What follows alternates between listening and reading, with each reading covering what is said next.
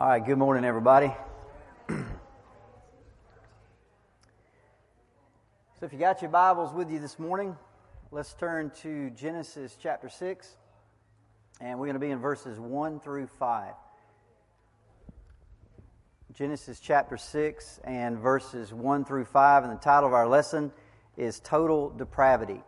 Um, now, I'm going to tell you up front that today's lesson is going to be a hard one. Um, I'm going to probably say some things that you may have never heard before. Uh, I may, you're going to probably need to go back and listen to it later on the podcast, and, and so it's not going to be an, an easy one. Um, and if and if I if I if we didn't go verse by verse and chapter by chapter in this class, it, this would be one that we'd probably just skip or go through really fast. But it's the reason I took my time on is because there's some real lessons here about how to read the Bible and how to uh, uh, interpret the Bible. In fact, several years ago, when I first started uh, really studying the Bible, um, instead of just reading it, just really started studying, I remember I ran across a quote. I don't remember who said it, don't remember where I heard it or anything like that, but I've always remembered it.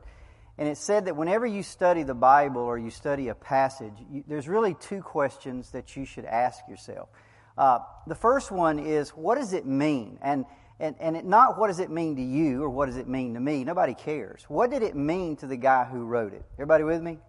There's too many Christians today reading the Bible and say, what does it mean to me? That's not, that's not, nobody cares. That's, that's not the point. The point is, what did it mean to the guy that wrote it? What did it mean to the audience he was writing it to? That's what's important. Now, with that said, I've got a confession to make. I have, on these first four verses and five verses in this chapter, I have read and studied and read and studied, and I'm going to present an interpretation to you today, and I'm still not 100% sure that it's right. I mean, that's how difficult this one is. But uh, I'm, I'm going to do my best, and uh, I think I'm close, but I just want you to sure, make, make you understand that I'm still not 100% sure exactly what it means. The second question that you always ask yourself is why is it here? In other words, what, what's the point the Holy Spirit is trying to get across? Why did, why did the Holy Spirit make sure that this got documented uh, in the Bible? Now, with that, I am much, I have a much greater degree of certainty. Uh, I'm almost certain for 100% why this passage of Scripture is here. You see, chapter 6 is all about getting ready for the flood.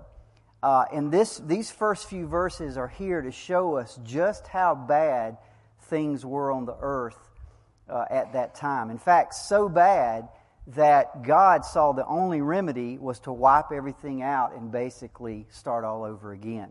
And that's the point of this. And I think this is going to be important as we move along. You have to remember, this is what these first four verses are all about. They're trying to show us just how bad things were, um, that it required a global flood uh, to, to, to kind of wipe it all, all out. So let's turn to verses 1 and 2. And we'll start reading Genesis 6, 1 through 2. It says, When man began to multiply on the face of the land, and daughters were born to them, the sons of God saw that the daughters of man were attractive, and they took as their wives any that they chose. Now, this is considered to be one of the most difficult passages in all of the Pentateuch. Not just Genesis, but one of the most difficult passages in the first five books of the Bible.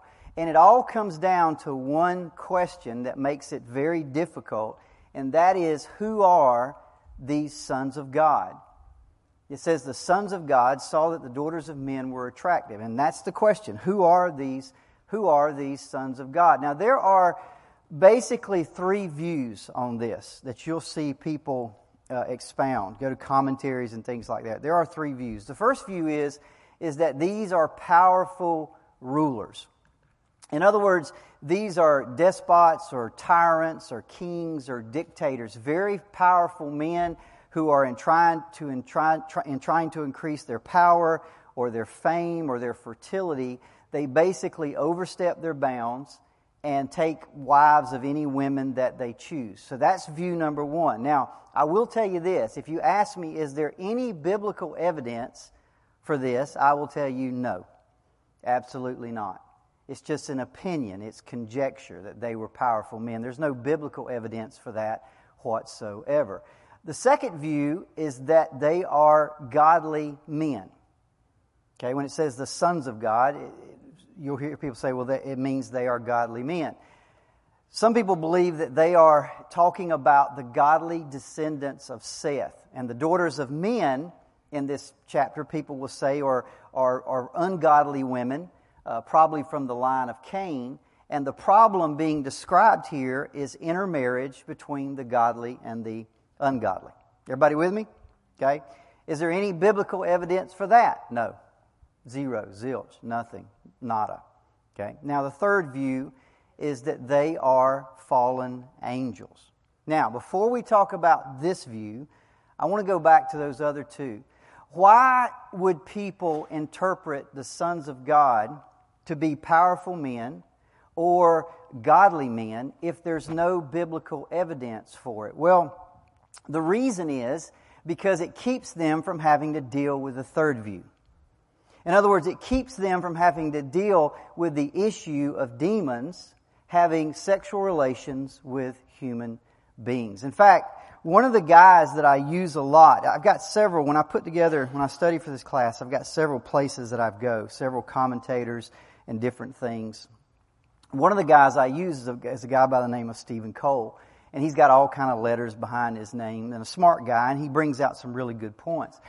But he's a proponent of view number two. He, he says the sons of God are godly men who intermarried with ungodly women. Now, I want you to listen to his reasoning. I took this directly from his sermon series.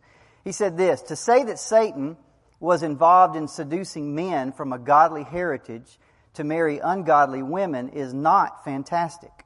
But to say that fallen angels actually married human women is fantastic. In other words, what he's saying is to say that the sons of God are somehow demons or fallen angels, he said, I can't go there. That, that makes no sense to me. It's too fantastic. It's too ridiculous. It's too out there. So therefore, they must mean something else. And so he takes it to mean godly men and godly women. Now, let me say this. When I come here to try to interpret a Bible, I, have said this to y'all many times. I believe, honestly, the Bible tells us that not, don't let many people teach.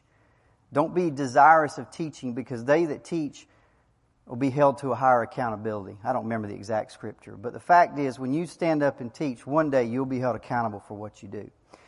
So what I try not to do is, is you cannot come, I'm a firm believer, you cannot come to a scripture with opinions or feelings or philosophies.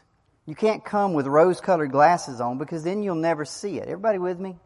You have to let the Bible interpret the Bible. Almost divorce your opinions, divorce your feelings from it, and just come to the Bible and let the Bible tell you what it means. In fact, let the text itself interpret itself, and then let surrounding texts in the Bible support that view. And just, just take your opinions and your feelings out of it, right? And just look at what the Bible says and let the Bible interpret the Bible. And when we do that, we find that there's only evidence for one view, and that is the third view. The first view, there's no evidence. The second view, there's no evidence. The only evidence is for the third view. And here's one of the evidences for the third view. Every other time in the Bible that the Old Testament uses uh, a reference to the sons of God, it always, always, always refers to angels. Okay? Every other time. I'll give you some examples. Job 1 6 and 2 1 says this Now there was a day when the sons of God came to present themselves before the Lord, and Satan also came among them. Again, this isn't men. Men don't present themselves before the Lord. These are angels. And, and of course, Satan himself is Lucifer. He's a fallen angel. He comes with them. He's presenting himself with the angels. That's Job 1 6. Job 2 1, we see it again. There was a day when the sons of God came to present themselves before the Lord. In Job 38 4 through 7, uh, God is responding to Job and he says this Where were you when I laid the foundation of the earth? When the morning stars sang together and all the sons of God shouted for joy. And he's talking about angels. There was no men there when he laid the foundations of the earth, but there were angels.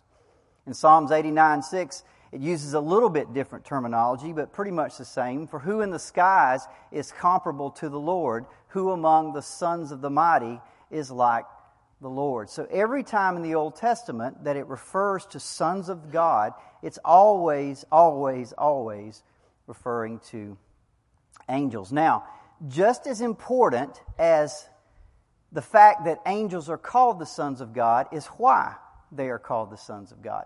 Angels are called the sons of God because they are the direct creation of God. Okay? That's why they're called sons of God. Human beings, like you and I, we are not called that because we are no longer the direct creation of God. In other words, we are the result of, of human interaction. We're the result of human procreation. Of course, God put all that into place. We understand that.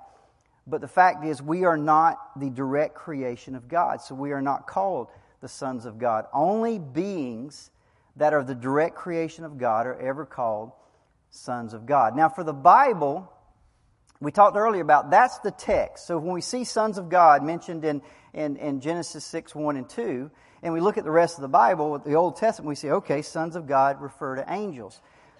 Is there any other evidence out there that this is he's got to be talking about angels? Well, let's look at the rest of the Bible. For the rest of the Bible to be consistent, for example, we should see the same thing in the New Testament. Only beings that are direct creations of God should ever be referred to as sons of God. And by the way, when we get to the New Testament, that is exactly what we find. For example, only Adam is ever referred to as the son of God. If you look at Luke 3:38, when Luke is given the genealogy from Jesus Christ all the way back to Adam, you see terms like this the son of Enosh, the son of Seth, the son of Adam. Everybody is the son of another man. He's the son of this man, who's the son of this man, who's the son of this man. But when you get to Adam, it refers to him as what? The son of God. Why? Because he, his father, there was no, he had no father other than God himself. God was the creator. Now, there's an, a, an incredibly interesting scripture in Luke chapter 20. Jesus is talking to the Sadducees who don't believe in resurrection, and they've asked him if a man has, has uh, uh a, wife, a, woman's married seven times and all her husbands died, you know, when she gets to heaven, who's she going to be married to? And Jesus responds to this in Luke 20, 34 to 36. Jesus answered and said to them, Now I want you to listen to this. The sons of this age marry and are given in marriage, but those who are counted worthy to attain that age and the resurrection from the dead neither marry nor are given in marriage, nor can they die anymore. But here's the, what part I want you to hear. But they are equal to the angels and are what? Sons of God. Now, this, this scripture tells us two things. First of all, that angels are sons of God. Everybody see that? They are equal to the angels and are sons of God. So that's what he's saying. The angels are referred to as the sons of God. But notice that now Jesus gives us a new category of people who are referred to as sons of God. And here he calls those that are counted worthy. Well, who's he talking about? He's talking about us. We are now called sons of God. You see, in the New Testament, those that are born again are called sons of God. Why? Because to be born again, you have to be a direct creation of God. See that? I mean, it's very consistent throughout the Bible.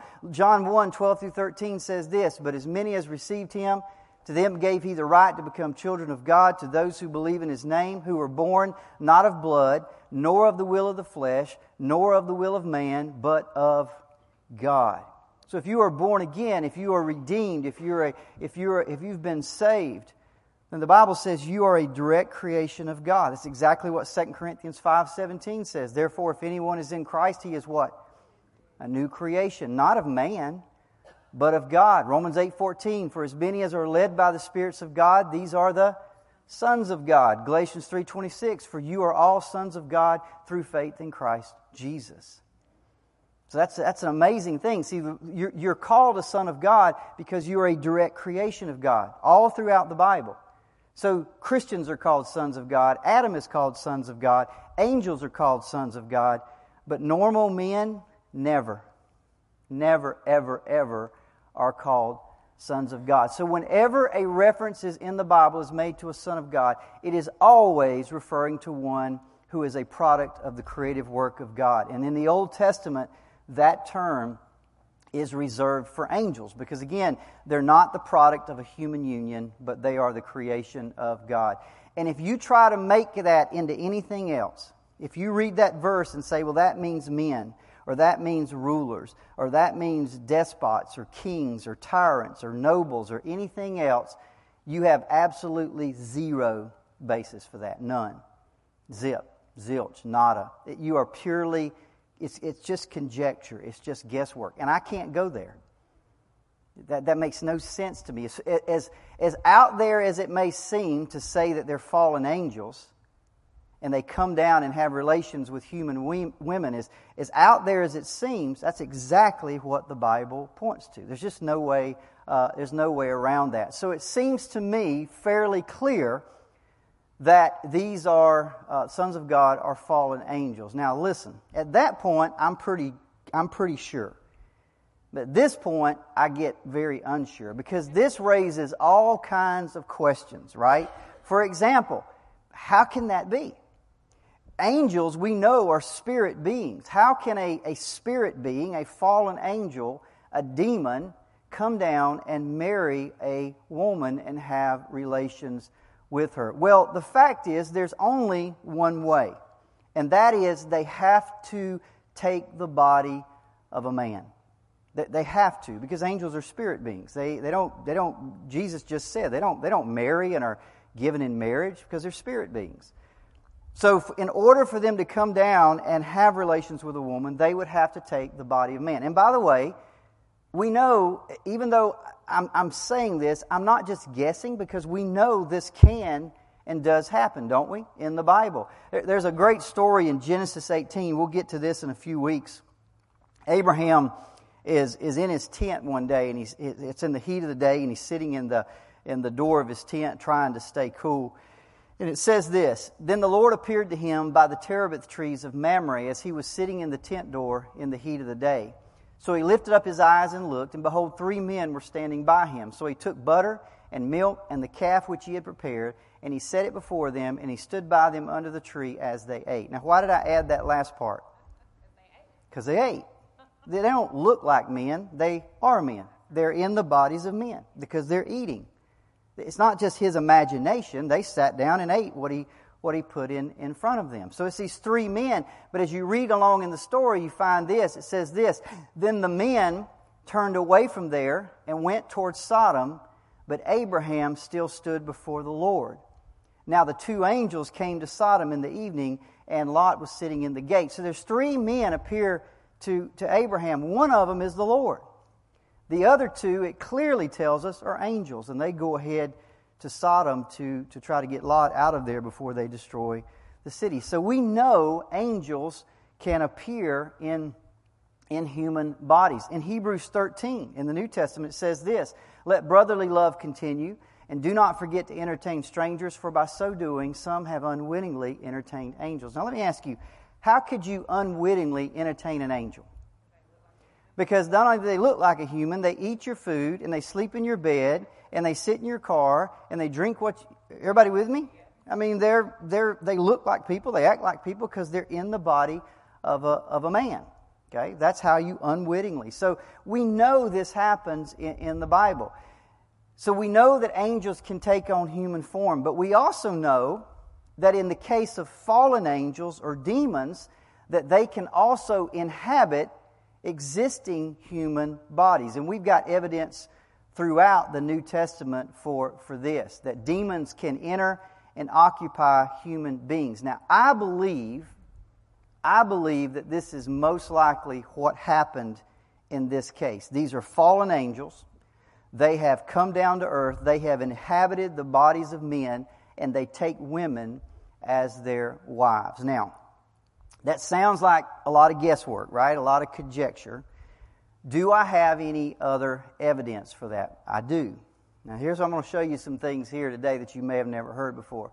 There are at least two additional reasons why I think that this is the best explanation that fallen angels, which I think is, is pretty obvious, this is what it has to be. They come to earth, they take the bodies of human men, and they take women to be their wives. And I think this is the best explanation, and I think there are a couple of reasons for that. Number one is that this actually has New Testament support, in my opinion. And number two, it fits the narrative. Let's talk about uh, New Testament support. I want to read something to you from Jude 6. It says this And the angels who did not keep their proper domain, but left their own abode, he has reserved in everlasting chains under darkness for the judgment of the great day. Now, here you've got these angels, and they have left their place. They've left their dwelling. They've, they've left the limits and the boundaries that God has prepared for them. And they've disobeyed Him in some way. Now, where are they at today? They are in everlasting chains. Yes or no? Now, you may say to me, well, now, wait a minute, Derricke, isn't that talking about a third of the angels who got swept out of heaven with Lucifer? Isn't that talking about them? No. It can't be talking about them because we know that not all the angels are in chains. Many, many fallen angels out there, many demons are free to do their work. Do you remember Luke 8?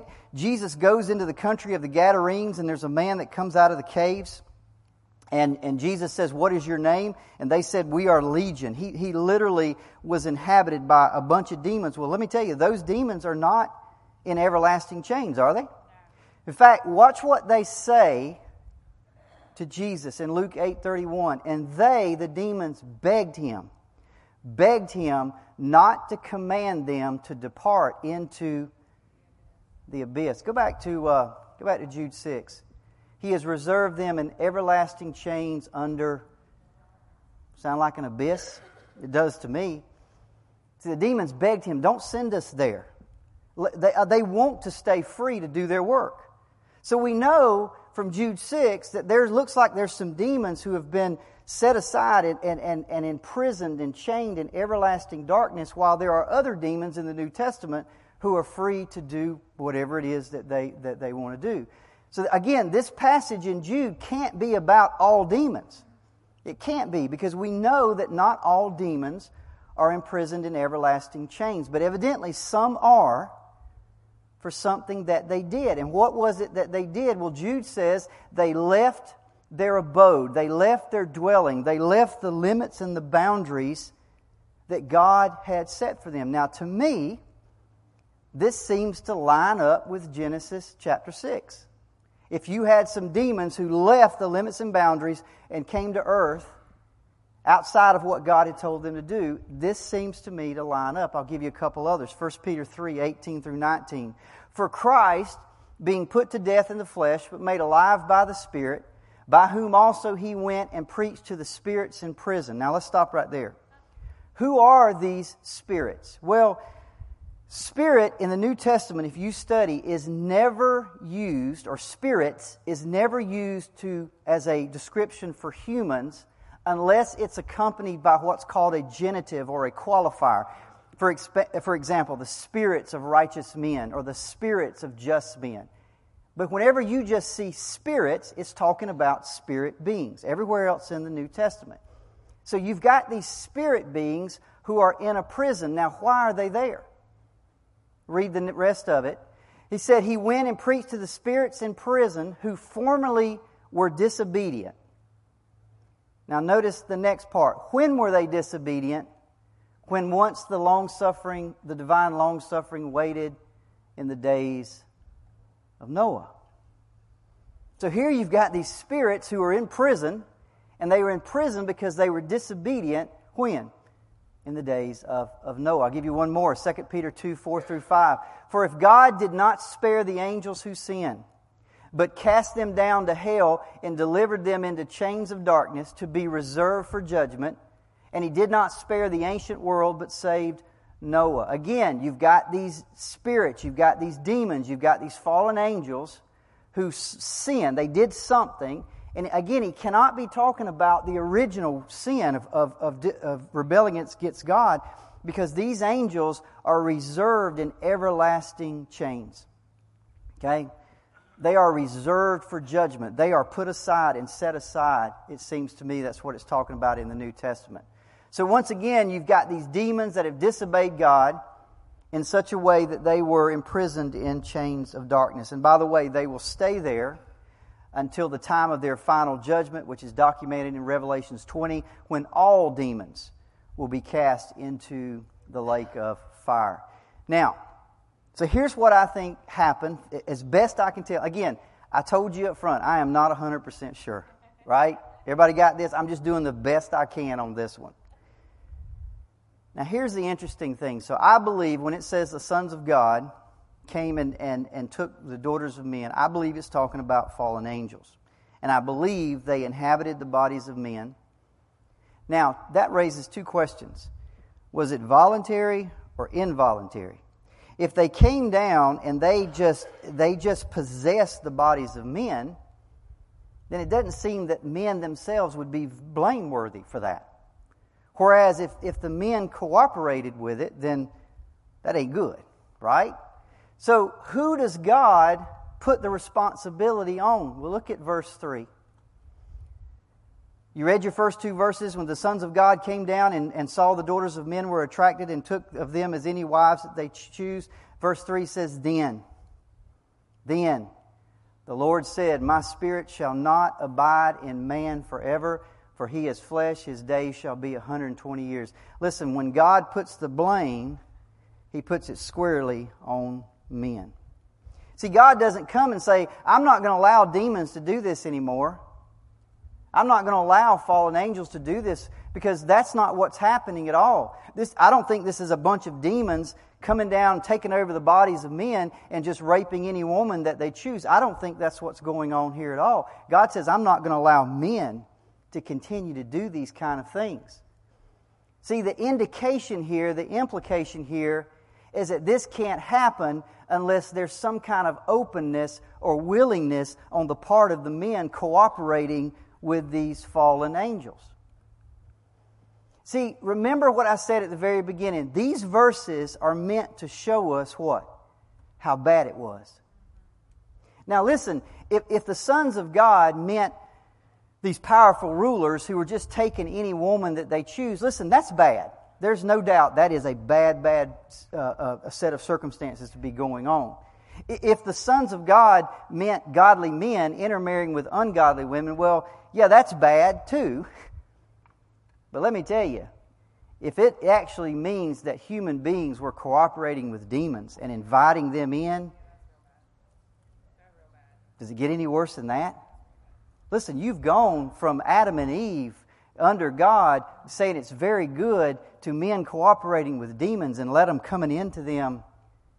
I mean, that's why I say it fits the narrative. It's as bad. I don't, I don't know how I can get any worse. I mean, it just seems to fit the scenario.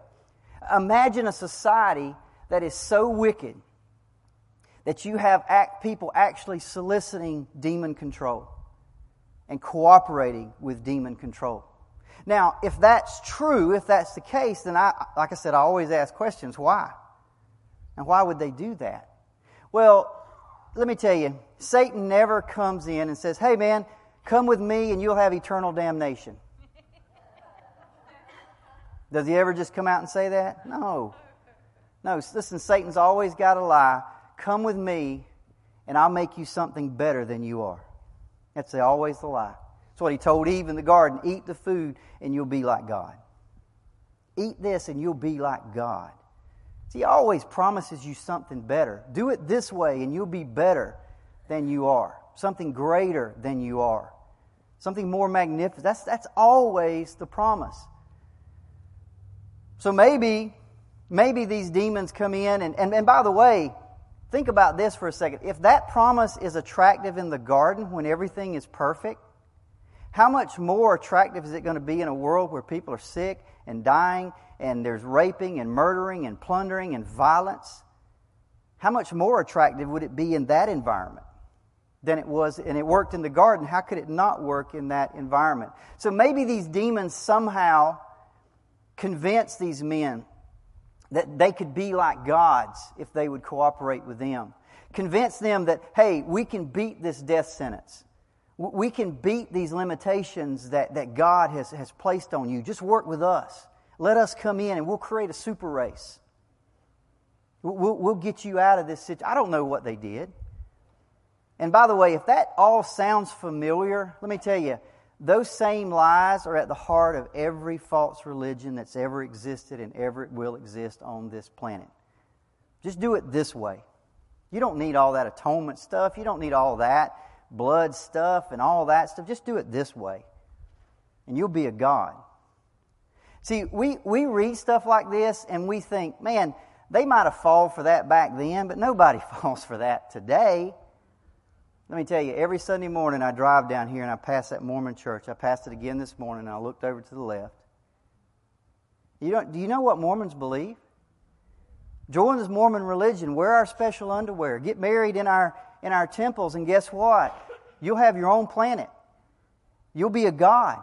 You'll have celestial sex for all of eternity and just procreate it with, with all of your children. It's the same lie. It's the same lie. There's, nothing changes. Satan doesn't have to change anything because we don't change. We said it over and over on our, on our core, on our inside. We are the, we're, we're no different. Our nature is, exa- is just as corrupted and evil and wicked as it's ever been. We're always looking for any way out and get out of these limitations that God Himself has placed on us because of our sin. It, it worked then and it works uh, today. So again, it's that same old lie. Satan says, "Do it my way. You'll escape judgment. You can be a god. You know, you, all this stuff." He promises heaven, and he delivers hell. So the men of Noah's day would have been deceived uh, in the same way and with the exact same lies. And so things got really, really, really bad. Let's read verse 3 again. Then the Lord said, My spirit shall not abide in man forever, for he is flesh. His days shall be a 120 years. Now, this is another difficult uh, phrase to interpret. His days shall be 120 years. God is setting some kind of time limit and what does he, what does he, what does he mean by that? Well, this verse is often interpreted, I've heard this my whole life, to mean that God is going to limit the lifespan of men and women to 120 years. By the way, it is a very commonly held view that is very commonly wrong, which is just another, uh, you know, just another proof that if you just say something enough, it doesn't matter if it's right or wrong, or it doesn't matter if it contradicts other parts of the Bible. People just say it enough, people eventually will uh, will believe it. If you go, Jesus, uh, God makes this statement here. I'm going to limit their, life, their span to 120 years. And then just keep reading. You, you get down through the rest of Genesis and you find people living way more than 120 years. For example, Noah himself lives to 950 years after God's declaration. His son Shem lives to 602. 8, 9, 10, 11, 12 generations later, Way down the line, we find Abraham living to 175, Isaac living to 180, Jacob to 147. We still find, find people today that I read the other day about a guy in Mexico who's 122, or at least he says he's 122. Um, but the point is, is here's my point: is that how the Bible works? God makes a statement, says, "I'm going to limit men to 120 years," and then for the next 15, 20 generations, we see people living to 147, 150, 170, 180. Is that how the Bible works? Is, does God not know what He's talking about? No. That's, that's not how the Bible works at all. See, if, if, if we come to, a, to the Bible and we got an interpretation that con, con, contradicts or conflicts with other parts of the Bible, then there's very likely our, contra, our, uh, our interpretation could be, might be, very well be wrong, and we need to look at something else. Is there another interpretation of this that seems to fit better with Scripture, that harmonizes with the rest of Scripture? In this case, it is. In fact, in context here, the Scripture is talking about the need for judgment. It's talking about how evil the world is and, and the coming judgment. He's not, into, he's not He's not looking a thousand years down or 2,000 or 5,000 saying, you know what, I'm just going to let people live to 120 years old. I don't think that's what he's doing here at all. I think what he's saying here is from this day forward, you got 120 years and it's over. I think what he's saying here is, I'm not going to keep dealing with this. This is just getting worse and worse and worse. They got 120 years. And 120 years from the day he makes the statement, the rain, the, the, the, the, the water opens up from the earth, the heavens open, and the floods come. See, I don't think he's talking about a 120 year lifespan. I think he's talking about 120 years from now, the judgment is going to come. And I think that lines up very nicely with Scripture. If you look at our little thing that we did last week where we laid everything out with all the different ages and stuff, you can see over there on the yellow in year 1656 is when the flood came. So if you back up 120 years to 1536, that would be when God makes his statement. He says, okay, 120 years from now, we got to get, I got to talk to Noah, I got to get this ark built, but 120 years from today, it's all over. We, we, you've heard the old saying, their days are numbered. Well, this is where it starts right here. He said, 120 years, this is, this is going to be it. Let's read verse 4. The Nephilim were on the earth in those days, and also afterward when the sons of God came in to the daughters of men and they bore children to them. These were the mighty men who were of old and the men of renown. The key phrase, everybody wants to know, somebody asked me coming in last week, who are the Nephilim? What are the Nephilim? And the key phrase is right down at the bottom. They were what? Men. Men. Men. See, I don't know what it was that those guys thought was going to happen when they when when when fallen angels came down and had relations with with women. I don't think know what they thought they were going to produce, but what they produced was men. The word Nephilim is an old Hebrew word that means great men, men of stature, men of renown. In fact, the term means falling ones. The idea how a rock can fall on you and crush you, the idea is that these men would fall on you, and uh, in other words, they would just as soon kill you as look at you. They had no morals. They were great men. They were strong men. They were violent. They were warriors. The term literally means falling ones. Doesn't mean giants. And they very well could have been giants, been, been men of great stature. But the term falling ones literally means they will fall on you and crush you and not even think twice about it. Again, whatever those fallen angels and the men that cooperated with them thought they were going to produce, in the end, they just produced men, mighty men, yes, men of renown on the earth, of course. But in the end, they're still just men. Whatever they thought they were going to do, it didn't work. Now, I want to I want to conclude this because again, this is a like I said when I started here, this is a tricky part of, of Scripture. There's no doubt that this is a difficult part of Scripture. And, and by the way, I, I said when I got up here, I'm not 100% sure. Uh, I don't think you can be 100% sure. And we can disagree, and that's okay. But let's not miss the main point of this passage. And the main point of this passage is trying to show us that the human race had become so bad, so wicked, so evil, that death was the only remedy. Judgment, the, the judgment of death was the only remedy. The judgment would be severe because the sin, the evil, the wickedness is, is so great. In verse 5, and we'll pick up here next week, it says this The Lord saw that the wickedness of man was great in the earth, and that every intention of the thoughts of his heart was only evil continually. Let me tell you, God is a good God. And God always does something with, with, with his children, and he also does it with people that are not his children. And that is, he always looks beyond the deeds, and he always looks beyond your actions, and he always looks at your heart. Always. Even when your deeds are good, even when you're doing all these good things and you're teaching Sunday school for 10 years, God looks past all that and He looks at your heart. Why are you doing that? You doing that because you love me and you love my word, or you doing that because you want everybody to just pat you on the back and tell you how great you are? Why are you doing that? And even when your deeds are bad, he still does the same thing. He looks past the deeds and he looks at your heart. And in that day, he looked past all the evil and he looked past all the wickedness and he looked past all that and he looked at their heart and what he saw was total and complete depravity. Every intention of their heart was just to do evil. There was nothing in there that even thought about, let's do something good. It was all evil, evil, and it was evil continually. There is hardly a stronger statement in the Bible. You can search the New Testament, and you will not find a stronger text about the evil of the human heart. They had taken the image of God that was within them, and they had so corrupted it that they had twisted it and turned it and used it to divide. They've got a conscience, right? They've got uh, reasoning.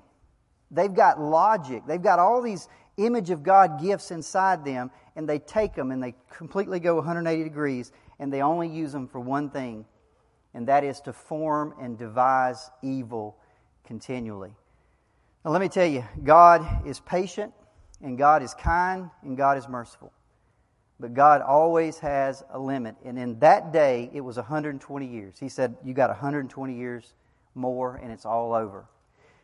Listen, we don't know when our time will finally run out on this earth. But I do know three things we do know. I do know that in our day, like Noah's, is a time of unparalleled corruption. I, I tell you, I you could have said that 50 I'm, I'm sure people all down throughout the ages have said that. You know, people in the 1800s looked around and said, "Man, what's wrong with these people?" You know. But let me tell you today, just it's I, I don't even know how to explain that. Sometimes I can't even put it into words how it got this bad this quickly. I mean, we live in a time of unparalleled corruption. We know that. We also know in Acts 17:31 says this He has appointed on a day on which He will judge the world in righteousness, in righteousness by the man whom He has ordained, and He has given assurance of this to all by raising Him from the dead. The very fact that God, there's a day appointed right now. God knows that day. It's coming. It's out there. It's set. It's, it's set right now. It's coming. And he, he has assured us of this. He has validated this by the fact that he, rose, that he raised Jesus Christ from the dead. That day is coming. Just like it was coming for Noah's time, it's coming for us. We also know in Luke 17, and I'll close with this 26 to 27, these are the words of Jesus. Just as it was in the days of Noah, so it will also be in the days of the Son of Man. They were eating, they drink, they married wives, they were given in marriage. They just kept going along with life, just moving along, everything just going along the same until the day that Noah entered the ark and the flood came and destroyed them all. Next week, we'll pick up with Genesis uh, chapter 6 again, and we'll stay in verses 5 through 12. We've got a little bit more we need to cover on, uh, on total depravity if you want to read ahead. Let's pray. Father, we thank you for Genesis 6. Lord, it's a hard scripture. Uh, and Lord, as I stated up front, I'm not 100% sure. It's very vague and it's hard to interpret. But I do know this, Lord. Things in that day were bad and you brought judgment. And things in this day are bad, and you're going to bring judgment. So I pray this morning that we don't miss that point. That in all the other things that's going on, that the main point will be the main point. That judgment is coming. Judgment, if we don't, if we're not right with you, it's coming for us. If we've got family and friends and coworkers and classmates, colleagues, if they're not right for God, with God, it, it's coming for them as well. So help us, Lord, the, the immensity of that coming day will rest upon us. That we won't be just flippantly going about life and forgetting about the fact that judgment is coming. Help us be the mouthpiece that Enoch was. Help us to be the mouthpiece that Noah, who's called a preacher of righteousness, was. Help us tell our friends, our family, our coworkers, our colleagues, our classmates, those we run into about that day. Help us to be the people that preserves your name. In Jesus' name we ask. Amen. Thank y'all.